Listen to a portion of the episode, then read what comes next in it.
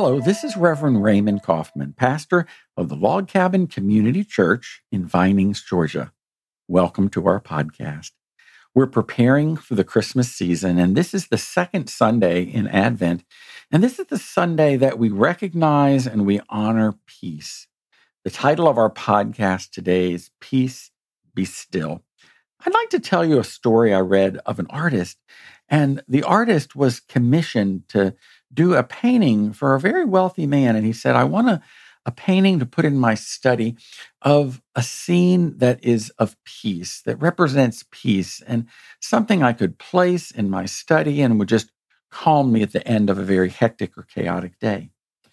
So the artist went back to his studio and he worked diligently and he put together a beautiful scene. It was a, a country scene of green fields and and cows and horses out in the field and birds and a blue sky and just a beautiful day. And off, off in the distance was a, a very serene little village.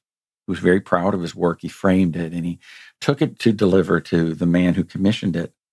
The man looked at it and shook his head. He said, No, no, this isn't what I had in mind. This is not, this isn't an image of peace for me. Could you go back and try again? So the artist was a little discouraged and he went back and Oh, he had an idea. He did another painting of a beautiful woman holding her newborn baby, and the baby is sleeping, and the sunlight is coming through the window, and it's a very serene, tranquil, peaceful, peaceful piece of art. And so he framed that again and he took it back to the man who looked at it. And unfortunately, he shook his head. He said, No, this is not what I want.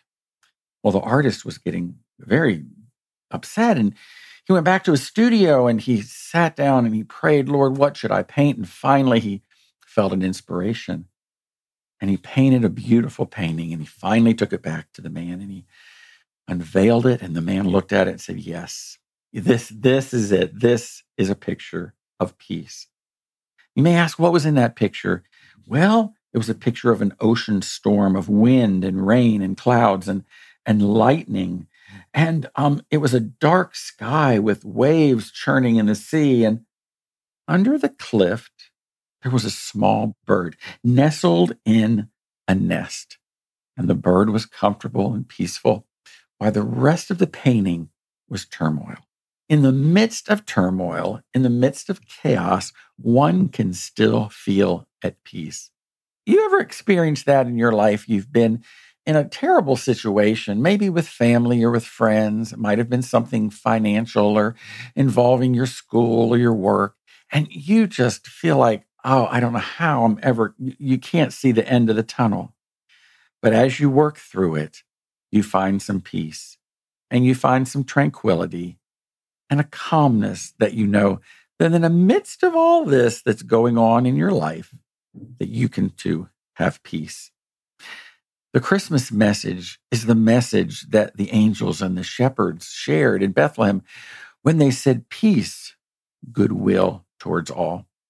We read in the Gospel of Mark a story about Jesus and the disciples, and they also were on a, a very uh, treacherous and tumultuous sea one night.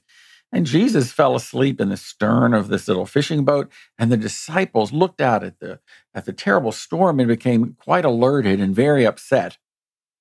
And finally, they woke up Jesus and they said, Please wake up. You have to save us. Don't you see this terrible storm? And Jesus looked around and he said these words Peace, be still. And the water stilled. And the disciples were just so surprised. Have you ever in your life felt like there was turmoil and you say, Where is God in the midst of all this turmoil?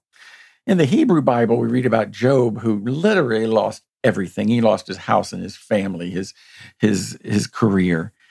In the midst of that, he questions God and in the midst of all of his suffering. So we're going to talk about peace today, but we're going to talk about two stories from the scripture. The first is about Jesus on the stern of that boat sleeping. You know, Jesus had confidence in peace, in the peace of God, which allowed him to sleep through the storm of the sea but not the disciples. They were very upset and they said, Do you not see that we're about to perish? And Jesus said those words, Peace, be still. The disciples were afraid because they could only see the storm.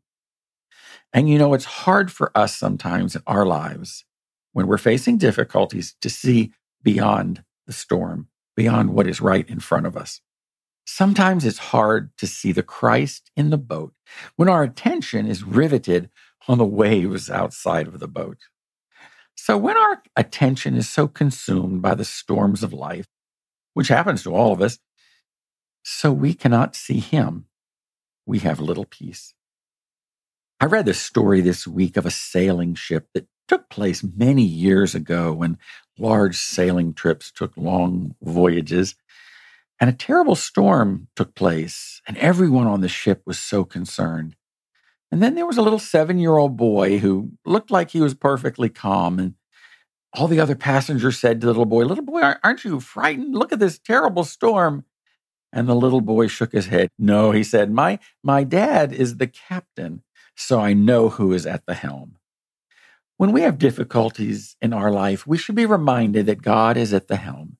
And when God is in our lives, He carries us through those difficult times. We need to believe and trust in His power to guide our lives.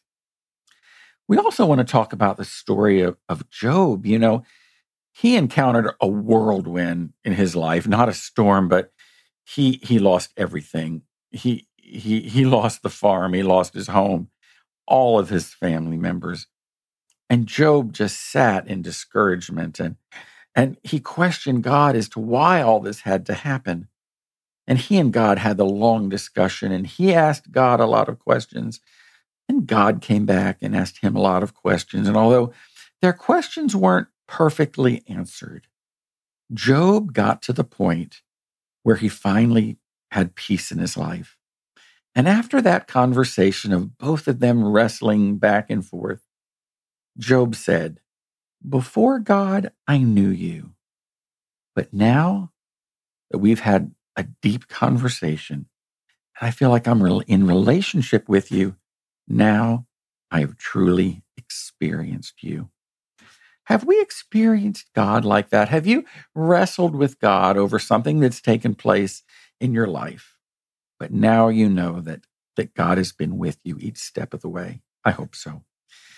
Job saw his own helplessness and lack of wisdom, but Job remained faithful to God in all of the trials that were going forward in his life. And so, as we face unanswered questions, and as we face the whys in our life, the how comes. And as we face suffering, we often face the tragedies of life. But the message of Christmas is a reminder that there's peace in our world. I don't know what storms you faced. I don't know what difficulties or losses have been in your life. But I do know the Christmas message is a message of peace. In the Gospel of Luke, we read the beautiful Christmas story where the shepherds and the angels proclaim, Glory to God in the highest, and on earth, peace. My prayer for you this Christmas season, in the midst of all that's going on in all of our lives, my prayer for you is peace. Thank you. God bless you. And Merry Christmas.